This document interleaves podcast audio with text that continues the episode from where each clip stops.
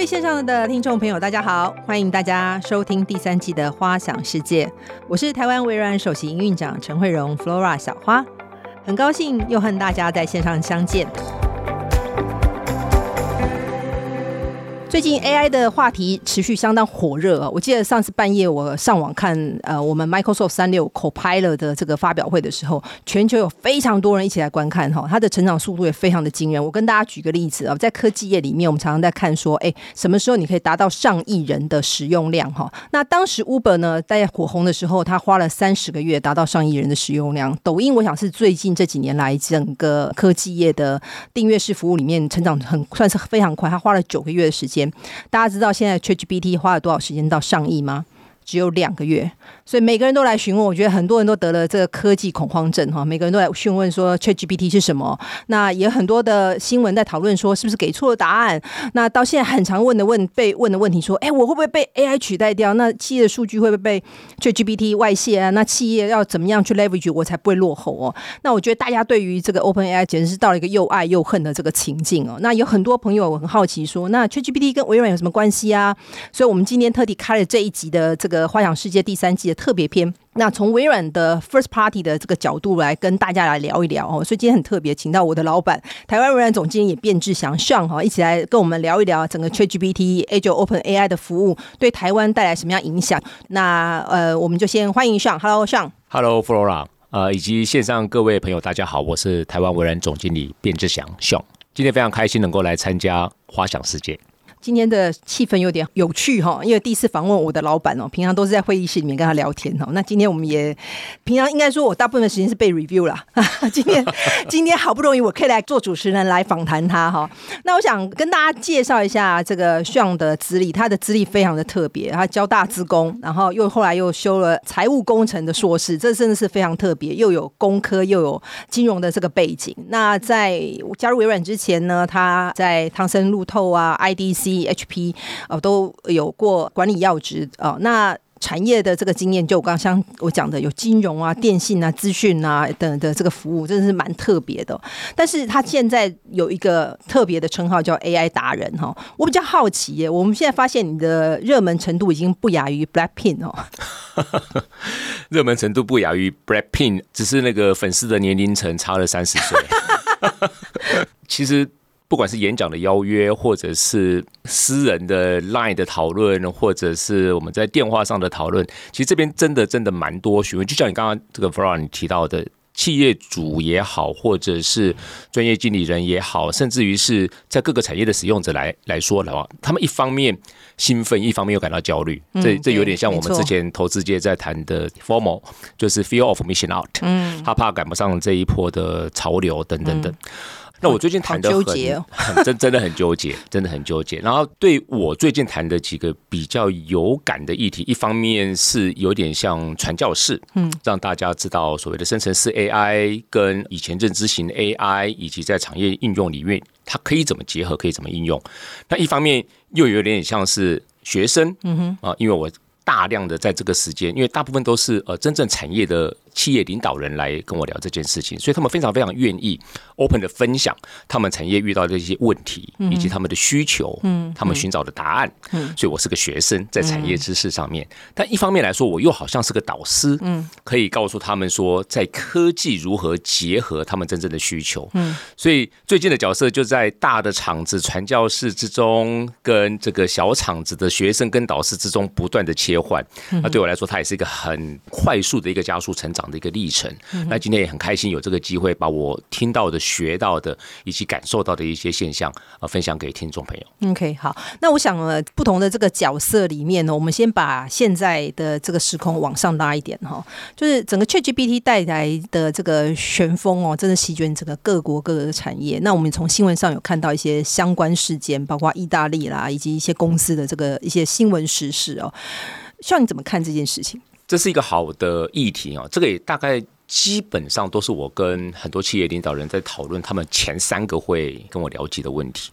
我我举个例子，最近四月份、五月份蛮热的一个议题，就是全球知名企业因为呃内部员工把呃 source code 在 debug 的个过程中，或者是想要做一些更好的。产生一些结果的过程中，丢上 ChatGPT，希望他给一些 advice 的这样的过程，然后造成部分的资料有外泄的疑虑。其实从这个点来说的话，我我我想有两个在这个上面的 comment 哈，第一个是认知，第二个是行为。嗯呃，所谓的认知是什么呢？其实大家要要有一个很清楚的认知，在 OpenAI 这个组织或公司，它的使命就是利用，就是为了创造。通用型 AI 或生成型 AI 来帮助人类迈向更好的明天。嗯嗯，嗯，那它所采用的方法就是取之于社会，用之于社会，嗯、也就是说，它会广泛的 adapt 全世界各种不同的语料、资料，或者是它可以 reach 到的一些一些公开资讯，私人的或非私人的，这是它的使命。所以。当我们了解这个使命的话，所有你问 ChatGPT 的资料，你就必须有一个认知，它是有可能被拿来当做它的再训练模型的语料的。好，这是我所谓的认知。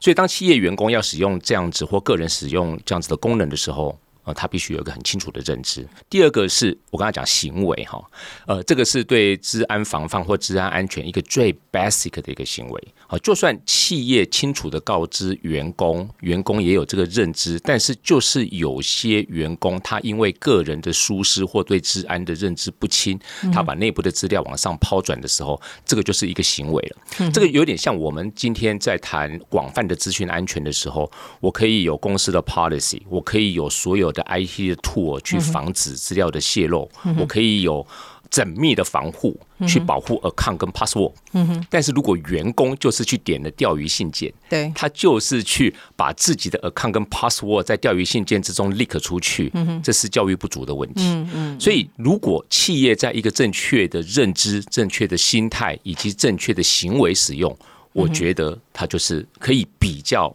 哦，放心的去使用这个 ChatGPT。其实另外一个，像最近有国家啊，因为整个国家的一个政策法规的关系，或者是整个区域联盟法规的关系，像 GDPR，它呃暂时 ban 掉呃 ChatGPT。但这又是另外一个有趣的点。如果大家有 follow 这个新闻的话，其实经过沟通之后，在四月底。之前这个国家又重新开启了对 ChatGPT，因为他得到了他要的承诺、保证以及 methodology。那在大家有共识，又回到刚刚的共识跟行为之下，他又把这样子能够帮助人类、帮助个人，甚至于某些企业的这个角色又开放了。但 again，我这边想强调的一件事情是，我们刚刚谈的这一些，包含最近的新闻议题，我们在谈的是 OpenAI 组织。下使用的 ChatGPT 的平台以及 tool，对，但我们今天的另外一个主题，我想是今天真正的主题是 ChatGPT 训练出来的模型，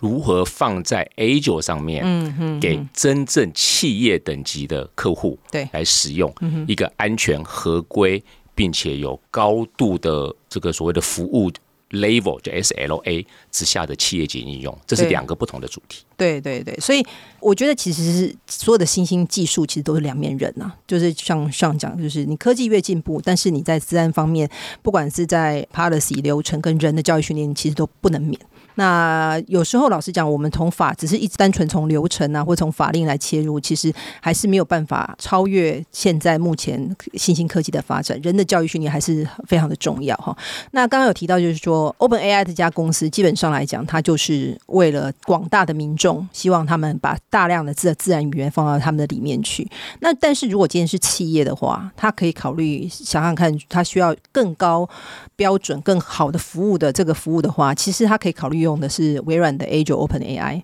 需要你要不要谈一下，就是 OpenAI 跟 Azure OpenAI 他们两边的差别大概是怎么样一个情况？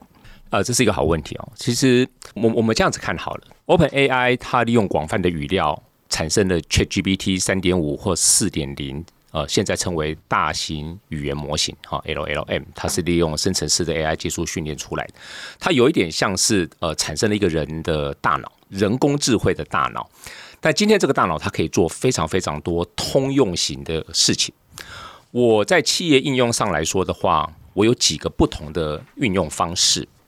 一，我直接把这个大脑复制一份，嗯，请注意，我这边讲的是复制一份，然后把这样子的一个复制大脑放进我企业一个封闭的企业环境之中。我所谓的封闭环境是，哦，我可能是在呃，我们我们所谓的 enterprise 的 Azure 啊，就是微软的企业云端环境，但是专属于这个企业的环境，它的进出资料的所有呃讯息是被。严格的在治安跟合法遵合法规的一个状况之下 control，我把这样子的一个大型语言模型放到企业内部，三种不同形态的应用。第一种是我直接就把这样子的语言模型放在企业内部，我不做任何的调整，我也不喂任何的资料。但是你可以想象，我就可以让企业内部的员工直接针对这个语言模型去做类似外面的 ChatGPT 的所有。基本的应答，呃，甚至于包含一些刚刚谈到的 coding 的一个 debug，或者是一些通用性资讯的一个询问。嗯，那这样做跟 ChatGPT 的差异在哪里？最大最大的差异就是，我这样做的过程中，我所有询问的资料并不会。被当成外部 ChatGPT 生成模型的再训练语料，嗯哼，也就是说，所有的讨论就在企业的这个专属网域、这个房间里面发生，这个讨论的所有声音并不会被外面听到，嗯，所以你提供的资料不会被外面拿去再训练，你在这边，呃，他自己语言模型他训练的这个在 tuning 的一些结果也不会被外面所用，好，这是第一件事情。第二件事情是我们再进一步想。如果我把这个大脑再给予他产业的专业知识，嗯，那他就可以变成是一个大学生之后再进修一个研究所，嗯，得到一个更精准的专业知识的一个 input。我举个例子，如果我把这个大脑再喂以极为大量而且 real time 的，像你说我来自于投资金融界，对，我给他大量的呃研究报告，嗯，产业的讯息。或者是 real time，今天在全球股市发生的这个讯息的时候，如果我喂以他这个讯息的时候，那他这一个大脑就会变成是一个投资顾问的专家，嗯，能够回答内部的理专一些即时性的问题，嗯嗯，或者是你喂给他是过去三十万个小时信用卡的行销人员对答的资料，那他被训练完成之后，哦，就是他接到这些资料的时候，他就可以变成是一个。呃，类似行销专员的一个角色。嗯，那这时候我内部或者是我甚至于开放给外部的客户，在询问这个大脑的时候，他就会得到一个专业领域里面资料的一个回馈。嗯，然后提供这个答案给最终的消费者或企业内部的人员。这是这是第二种，就是我有一个大学的头脑，但辅以一个研究所或博士班的专业知识。第三个是。我不但给予我企业内部的资料，again 哦，这些所有的资料是只在这个房间里面啊、嗯，只在企业的这个这个这个封闭式的一个我我来控制资料是否进出的一个环境里面。嗯，第三个，如果我再利用这个资料，甚至于是反向，我们叫 fine tuning 这一颗大脑，让它带有产业的专业知识，不再只限于资料的 input，嗯，而它本身大脑就经过 fine tuning，嗯哼。有更精准的回答，或者是更精准的不回答某些问题的时候，这一颗大脑又变成一个企业升级版的大脑。所以它有三种不同的运用：我直接使用，直接使用加上企业内部的资料，嗯，直接使用加上企业的内部资料，并再调整或 fine tune 你这颗大脑变成更专业的大脑。这三种运用都在企业内部发生。所有调整的资料，你的资料就永远是你的资料，你的资料不会流到外面去。你资料产生出来的模型。Fine tuning 完的模型，也就是专属于你这个企业，也不会出去。第三个是所有这些资料以及大脑以及 fine tuning 的环境是在 Microsoft Azure 哦，非常高度安全以及可控的环境之下，在 Azure 云端。去落实这样子的一个所有动作，所以这就是 ChatGPT 在 Open AI 以及在 Azure Open AI 里面最大最大的一个不同。你把我刚刚要问的三个问题全部都回答完了。刚 刚听 Sean 这样讲起来，我其实觉得蛮 exciting 的。就是说我以前负责过大型的客服中心，那大型客服中心，我觉得我们最 suffer 的一件事情是，这些客服中心的专员呢，先要 train 大概一个月左右的时间，他才能够勉强办上线，然后可能要跟着。正式的专员，他跟了两三个月之后，他才真的可以独立来作业。那为什么？因为有太多的 knowledge 在他在客户来问的问题里面，尤其是接这种 inbound call 的时候，他真的会搞不清楚。所以我想想，如果刚刚你刚刚谈的就是说，如果把这个模型可以放到公司里面，那把我的 FAQ 放到里面去，其实我的这些嗯客服专员，他其实可以在上面很快的就可以搜寻到他要的东西，他不用一次 operate 这么多不同的系统。Azure 的 Open AI 会帮你在后端把所有东西做整理，然后告诉你说给客户最好的答案是什么。比如说，如果今天的客服是一个这个嗯旅行社好了，那客户说我要一个五天四夜的这个旅行，大概什么样的时间季节的时候，客服专员以前的做法就是我要到不同的系统，到定位系统，到订房系统，到订车订飞机的系统。那现在如果透过这个的话，其实就可以很快速的给他一个 proposal，甚至把这个 template 都做完，可以达到这样的境界，是吗？嗯，其实比这个更棒哇！因为大家不要忘记一件事情，今天我们谈的是 Azure Open AI，是是，它不但具有 ChatGPT 大脑的人能力，嗯，它还可以加上一些 Azure 特别特有。的一些 AI 服务，嗯，我举个例子来说，像你刚刚讲的那个客服专员的例子，非常非常棒。你你你的客服专员，他资料可能来自于五六个不同的地方，比如说，我有这一个客户三百六十度的 data，我有这个公司内部行销 promotion 的 data，嗯，我有企业外部我的竞争对手他提供相似产品的 data 资料等等等。那在在微软内部有一个功能叫 Azure Search，Azure Search 它其实可以经过这个不同 data 的一个 consolidate 之后，它能够去了解并且定位出不同 data 的属性以及它来自于哪里，它 locate 在哪里。嗯，它会形成一个图谱，我们叫做 Azure Knowledge Graph。而这个 Azure Knowledge Graph 它可以精准的告诉大型语言模型说，你今天要哪些 data 跟它之间的相关性，它放在哪里，你可以去哪里要。嗯，所以当我今天一个客服人员他在做这样子的一个生成式 AI 的对话的时候，这个生成式 AI 就可以极为精准的 based on real time，而且是真实的 data，以及你的问题用极为口语的方式去回答你。这个就跟以前的所谓的呃规则式的这个 FAQ 或 Chatbot 会跳出极大极大的不同，因为它包含可以整合 data，它可以精准的抓到外面的 real time 的讯息，它也可以用一个极为亲民的方式去回答你，所以当我们在前期做的内部客服人员这样子的一个 training 之后，它就可以开放成对外的服务。其实这个也是我们在产业看到众多应用中非常非常其中的一个哦。所以如果以这样子的你刚刚讲的这个情境的话，它其实是，比如说我是一个吃素的人。我在夏天，我七月份的时候我要去挪威玩的时候，我希望去爬奇迹岩，希望去爬呃魔鬼之蛇，我又希望看到极光。那这样子的话，我的问这个的话，ChatGPT 会告诉我说，哦，你其实应该要要往哪个方向走？那哪个地方你可以有找到你素食的餐厅？那把这个所有资料通成一个 arrangement 给我。但是，一模一样的题目，如果是某个旅行社，因为他可能后面有他自己代理的旅馆，他有他自己的路径的时候，嗯、当客户问他北欧或者是挪威的行程的时候，他抓出来的资料就是精准的自己有代理的旅馆、路径、景点配合的导游以及当地的风土文化、人情的一个 proposal。这就是又回到我们刚刚讲企业级的运用跟呃外面 Open AI 的应用、ChatGPT 的应用最大的不同是，我可以给他精准的资料内容。当做他的 source 来源，他不会产生妄想症。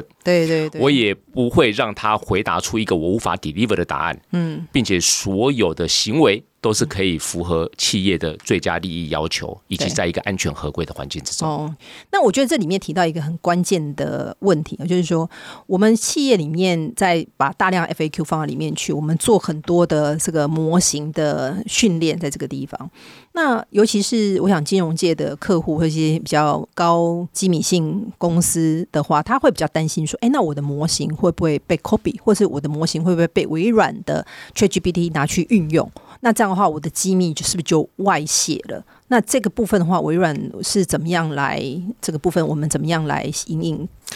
好，这我分两个两个部分来回答哈。第一个就是呃，echo back 回去我最早提到的，第一个放进 A 九企业等级 Open AI 的那颗大脑，是从我们跟 OpenAI 合作的模型之中 copy 一份出来的，所以任何在这个大脑上面做的应用以及训练，它就会在这颗大脑上面，在你自己企业的这颗大脑里面发生哦，这个大型语言模型里面发生，这是第一件事情。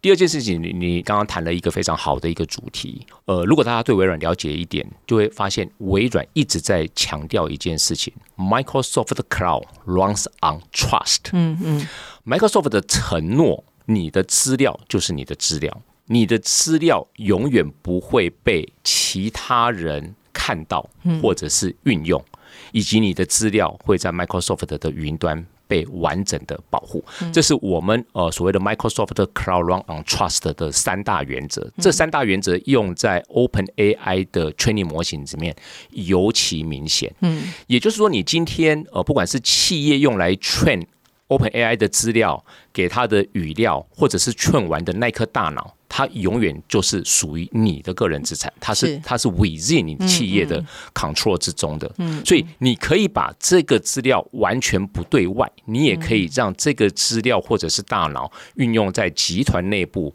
或给其他的一些生成子公司，但这完全都是你的决定，自己的决定。对，围绕围绕你的这个同意以及认知，不会有任何人会享受到这一个被 training 完的资料。同样的道理，你也没有办法拿到任何其他友商或者是竞争对手的任何资料。嗯嗯，用白话文来讲，就是就有点像你跟微软租了一个房子啊，房子里面的东西我完全不会碰，因为这是你拥有的。那所有的任何有规模的客户，基本上来讲都是一个这样的情况，所以你他的更何客制化这些东西，其实都是属于他自己所拥有的。那我我觉得其实。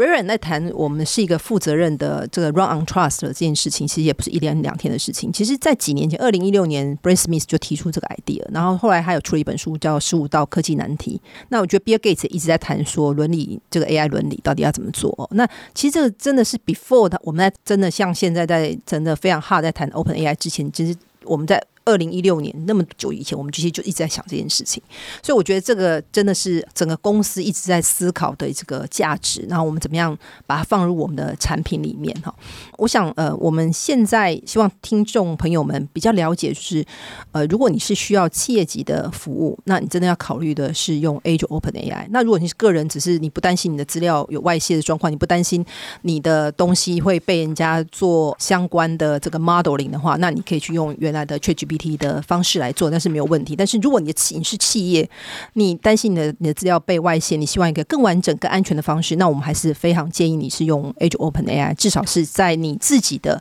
你自己属于你自己的资料库里面。就有点像有的人出去玩想要做便宜的青年旅馆，有的人出去玩想要住好的 hotel，还有一个比较好的这个隐私权，其实这是个人的需求在这个地方。我们谈谈企业的部分好，因为我想这也是你最擅长的部分哈。因为因为最近也很多的企业。也来寻求你的呃这个帮助。那你觉得在这一波整个企业的需求里面，最需要什么样的应用服务？那我们 Azure OpenAI 在这边可以提供什么样的解决方案？谢谢这个问题哦。从企业的角度来看的话，我们把服务分成几个不同的复杂等级。第一个是，就像我们刚刚谈到的，如果你要的是把网络上的 ChatGPT 在一个安全合规的环境，并且有这个企业服务等级 SLA 移到内部来使用，这是一个最简单的运用范围，它可以服务企业内部的员工。简单到从 HR 的这个出差型系统、办公室的定位系统啊，甚至于是我在内部遇到一些新手上来，IT 如何解决这些系统，它可以用一个非常类语自然语言的方式来来服务企业。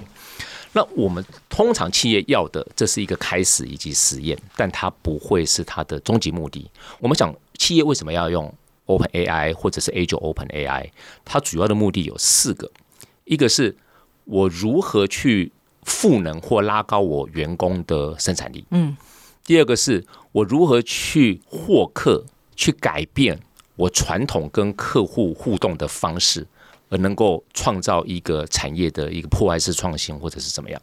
第三个是我如何去加速我企业内部所有不管是生产或者是服务制造的流程，哦，去优化我的流程。第四个，如果我前面三个都做得很好，我有没有机会利用这一波 AI 的创新，去达到一个弯道超车，提供一个产业原来想象不到的服务或产品？帮助我公司做大规模的转型。所以其实它都要 run in 进去真正客户的需求，或者是解决客户的一些痛点。嗯，而这些需求跟痛点，它都不是单纯的大型语言模型 LLM 就可以。主完成的，它通常会要涵盖到传统，而不能说传统啊，以这个原来生成式 AI 的领域以及流程串接的部分。我举个例子，像刚刚谈到的那个客服概念很好，就是呃，外面的客户对某个旅行，哎，他有一些想法或疑问，他在网络上用 chat 的方式，呃，询问这个企业可以提，呃，这个旅行社可以提供怎么样的服务，这是一个很好的例子。但我今天如果要走向未来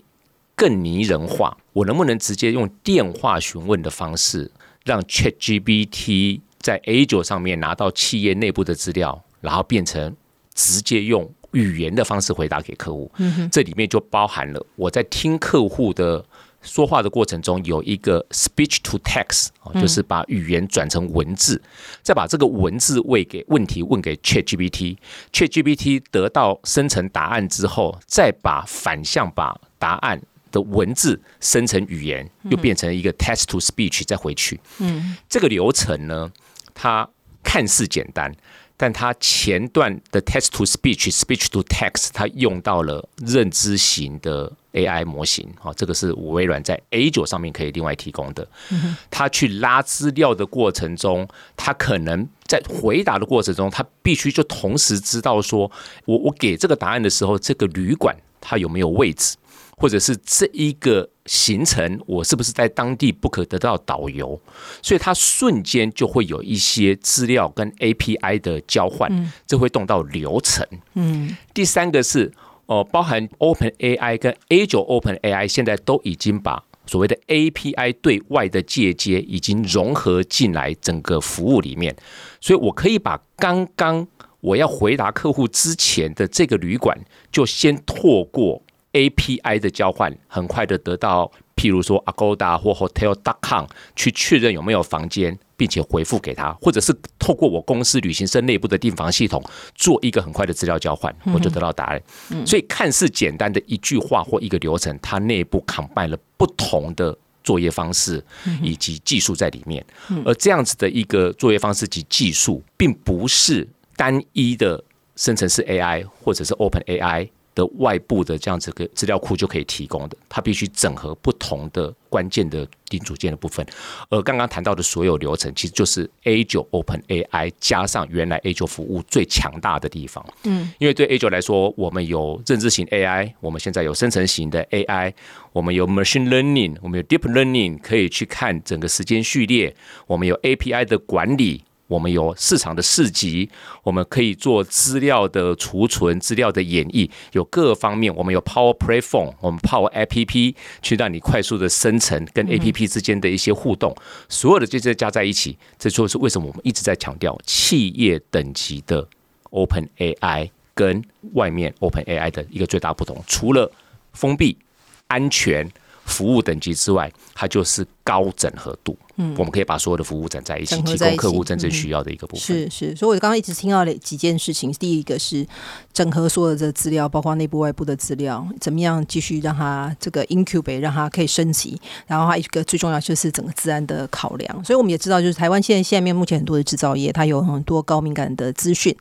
那但是他又希望透过 AI 来，比如说它的 RD。阿弟最讨厌做的是 code review 跟 debug 的部分，还有做 documentation，那他就可以用 Azure OpenAI，让他在封闭式的公司的内部的环境，他就可以达到它的效能的部分。另外一个我们听到的，最近刚刚谈到一直在谈旅游规划的部分，其实这样的公司其实它就是用微软的 OpenAI 来达到这样的一个目的。那另外其实还有一个非常酷的酷音学习网，它也是用我们 Azure 的 OpenAI，让学生呃在上网的时候，他可以念出一段字来，然后他。就可以有四个象限来去评量他念的好不好。那这样子的话，他就可以让学生的他的能力能够更为提升。那我们现在目前也在跟很多的公部门在谈说，怎么样可以透过 Azure OpenAI 可以让大家的便民服务可以做得更好。同样的这样的道理，也可以放到我们呃很多大量的对外对内的这个客服啊、理专啊、这客户的这个推荐。我想这是我们非常期待看到的部分。除了这个以外，其实很多的企业想要立刻导入的话，其实刚刚 Sean 有谈到一些哦，就是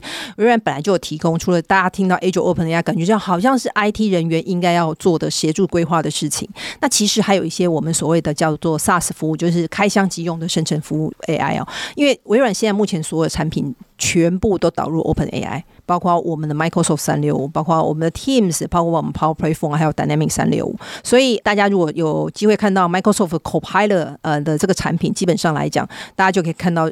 所以我觉得口拍”的这个名字很有趣，它讲的是一个副驾驶，所以我们给客户一个观念，就是你自己才是主驾驶。所以所有 AI 的产品其实都来服务你，让你的工作可以做得更好、更强大。所以比如说像我们呃已经 launch 了 Teams Premier，它就可以用生成式 AI 直接把会议做总结，然后甚至可以给这个谁要负责这个工作的指派。那刚刚谈到 Microsoft Copilot，我最深刻的一个印象是，他收到一个客户的 proposal 的邀请的要求，然后他可以透过了解这个客户，就像刚刚上讲，他透过了解这个客户，他可以透过 CRM 系统，然后把我们公司的这个 proposal 做一个几个不同的版本的 proposal，然后把文件邮件都写好，那直接问业务说，那你需要你想要寄哪个 proposal 给客户？我觉得这个真的是节省业务非常非常多的时间，在这个地方，我们也非常期待。这样的产品哈，可以尽快 launch 在台湾。那我们也相信应该是很快了哈。所以我刚刚 in summary，我们刚刚谈了这么多不同的服务可以来协助客户。我想 Azure OpenAI 在各个领域上面，那包括结合 GitHub，它可以让 R&D 的人员可以更快速来做 development，然后更快速的结合公司的服务、内外部的服务，可以有更多的 machine learning、deep learning，让客服或是很多的服务它可以更快速化，尤其是这种繁琐的。的这个工作流程可以更简化，可以大幅缩减大家花在这个重复工作上面的的时间，然后也可以开透过这样的时间，可以让大家可以创造更多的创造力啊，以及他们的专在他们专业上面。那透过 Microsoft Copilot 这样子的一个产品，其实可以让他们的效率可以更赋能。那我想。很多企业哦，谈这么多生成产业，很多企业其实也在问我们一个问题，就是他想要建立自己的 ChatGPT，那我可不可以把这个 model 放在地端？不行，不行的原因有两个。第一个是大家去想一件事情哦，这个有一点像是我们一路看到科技的演进。嗯，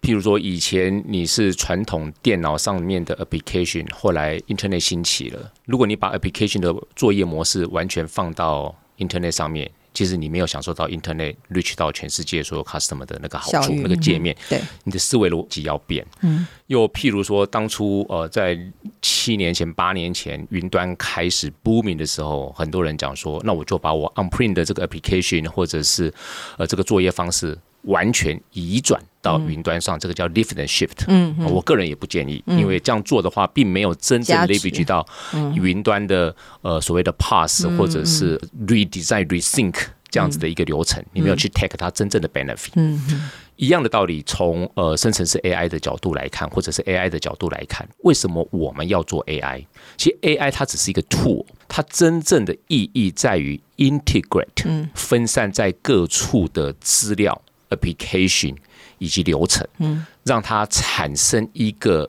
重效性的流程改进工程，嗯哼，而透过这种生成式语言的对答，拿到所谓的 single source of truth 的一个答案，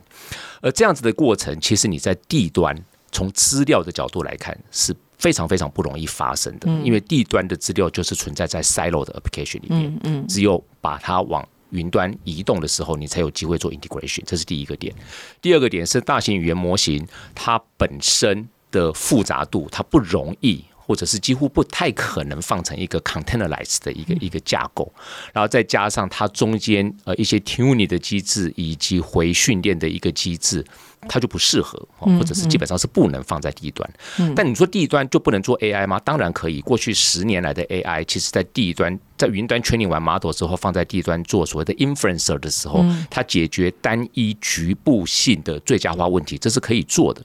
但生成式语言模型是在解一个。复杂流程里面的未知问题，嗯嗯，这就不适合放在低端了，嗯嗯，所以这是两个在一个 short answer 不行的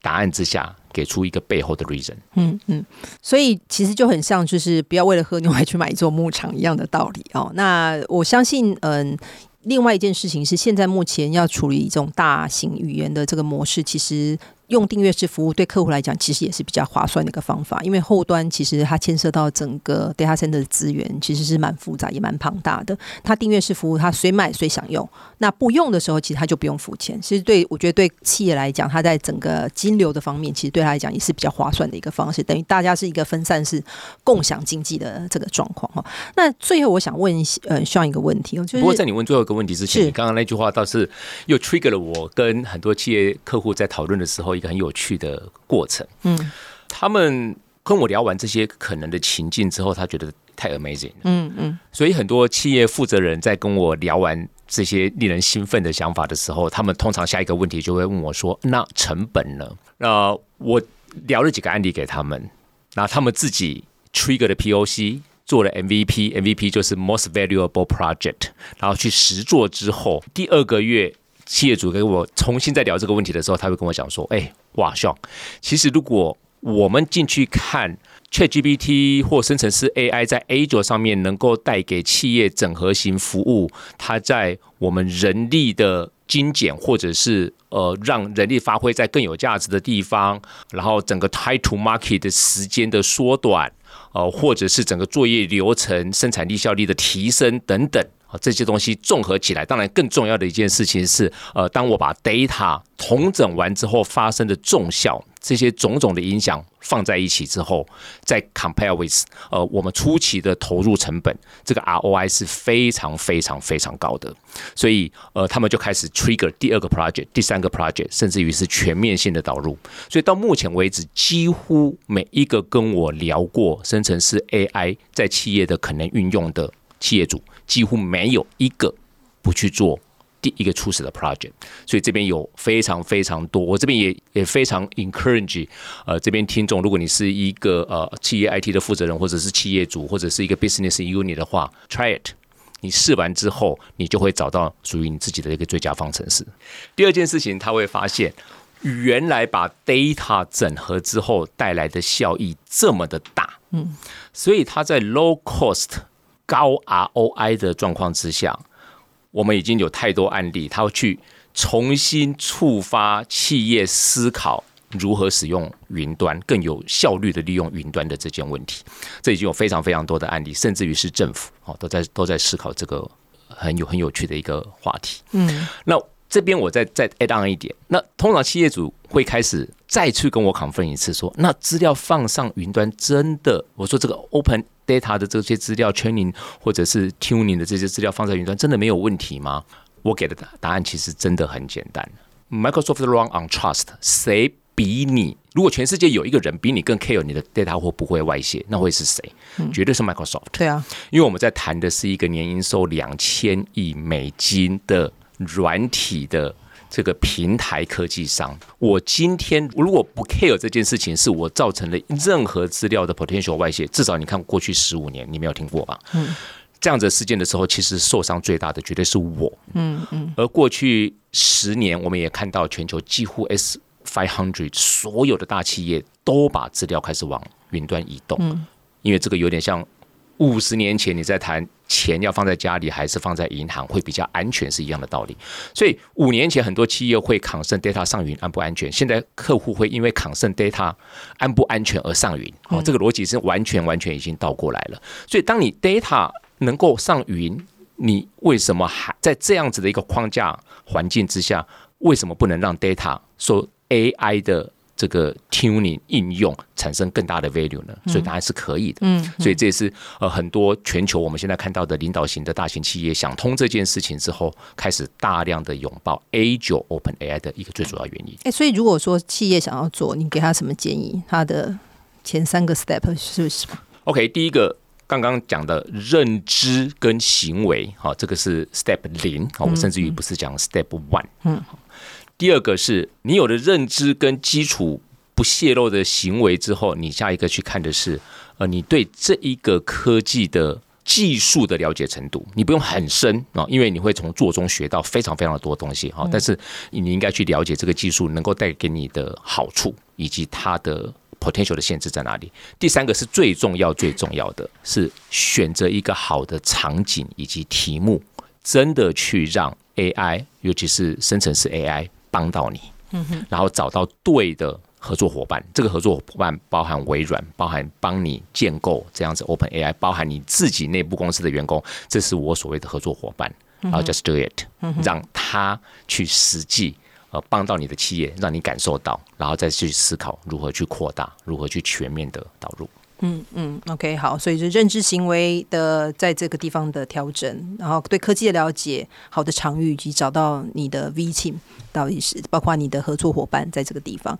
那对于台湾的产业，你觉得有什么样的机会点？这又是另外一个好问题哦。如果我们把这个生态系拉大一点点来看，在未来十年，我们会看到在生成式 AI 上面会有几个不同的角色会产生。第一个是我是个造局者的角色，所谓的造局者就是呃提供大型语言训练模型。好，这个全世界不会多，可能了不起就是五家、三家，因为大型语言的 tuning 需要极高的算力、极大的资金成本，他做的事情。不是单一公司很容易达到的事情哦，这个叫所谓的平台造局者。这个造局者提供的是科技力平台，去往上 enable 第二个角色叫做呃应用城市的开发者。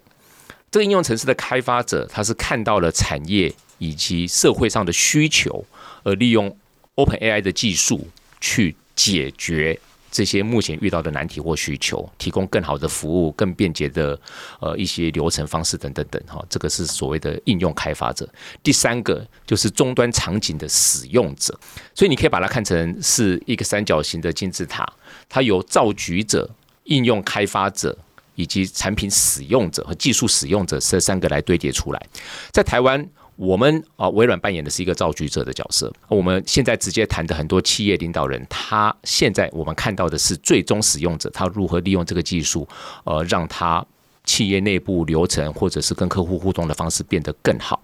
但是我们也非常非常乐见，而且已经看到台湾有非常多的新创企业或者是大集团底下的科技服务公司，它利用这个 AI 技术产生产业内的一个。创新，嗯，啊，这个就是变成一个 application 开发者的角色。那这个开发者的角色会越来越群聚，这个生态系会越来越完整。尤其我刚刚谈到，呃，在 A 九 OpenAI 内部，我们提供了非常多的 API 的管理跟外部资源资料的借接，所以会让这个生态系串联成一个。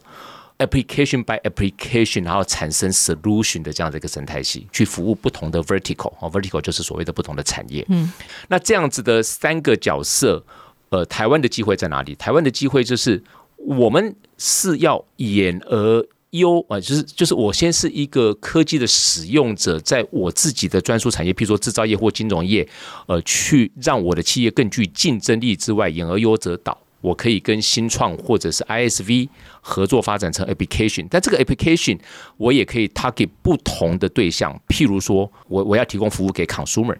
或者是我要提供服务给这个产业，甚至于我要提供服务给国家，甚至于是整个。不同的人类啊，不是不同的人类，就是全人类通用性的服务。所以这边有非常非常多的商机跟机会在。那我也觉得它是台湾产业转型一个绝佳的契机。嗯，因为我们以前常常在讲台湾新创的相对来说的 limitation 会在于市场。嗯，因为以前有语言的隔阂，隔阂或者是地域的隔阂。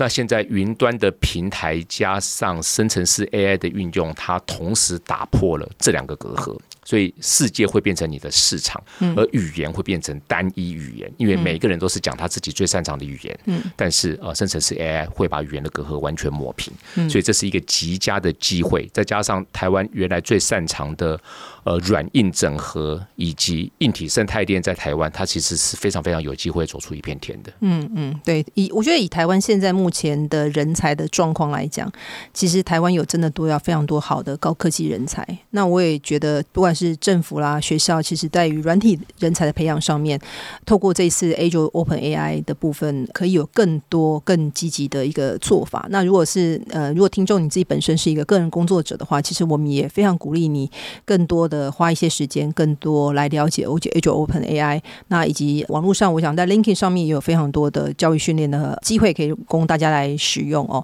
那我我觉得听完像这整个这个分享哦，我几个感想哦，因为我们最近我在。跟我团队在谈一个口号，就是 O with AI，AI for O。那为什么 O with AI？就是基本上来讲呢，我们觉得 AI 其实它现在未来已经会 embedded 在所有的营业城市、营业流程啊，所有的东西里面。就像微软现在目前所有的嗯产品，已经都 embedded AI 在里面。那所以它其实会是。embedded 在你生活呃所有的地方，你已经没有办法跟他，你就是基本上来讲，我们应该要拥抱它，有个成长性思维。我想我听过华想世界的朋友们常常听到我在谈一个 growth mindset。那我觉得怎么样拥抱这个数据哦？那 AI for all，我觉得其实是 AI 现在目前技术在强大，它也是是你一个副驾驶，你自己还是一个主驾驶。所以就是说，你自己还是拥有你的决策，你的运用还是在人。那这个不是只是 IT 部门责任，就像刚刚上谈到，很多的企业主已经开始在思考这件事情，CEO 来询问这件事情，你的大老板都在想这件事情。那我觉得，如果任何一个在企业里面的都应该开始来想这件事情，你才可以提前部署。所以我们最后要提呼吁大家是善用 AI 以。简预繁，do more with less。那我们也期待跟大家一起 AI 起来，一起爱戴玩。好，今天非常谢谢爽来跟我们解答今天所有 Azure Open AI。我爽有一个绰号叫变教授，然后我也觉得今天真的想感觉让我听了一堂课一样。非常感谢爽那也谢谢所有的听众朋友收听花想世界，我们下次见，拜拜，拜拜。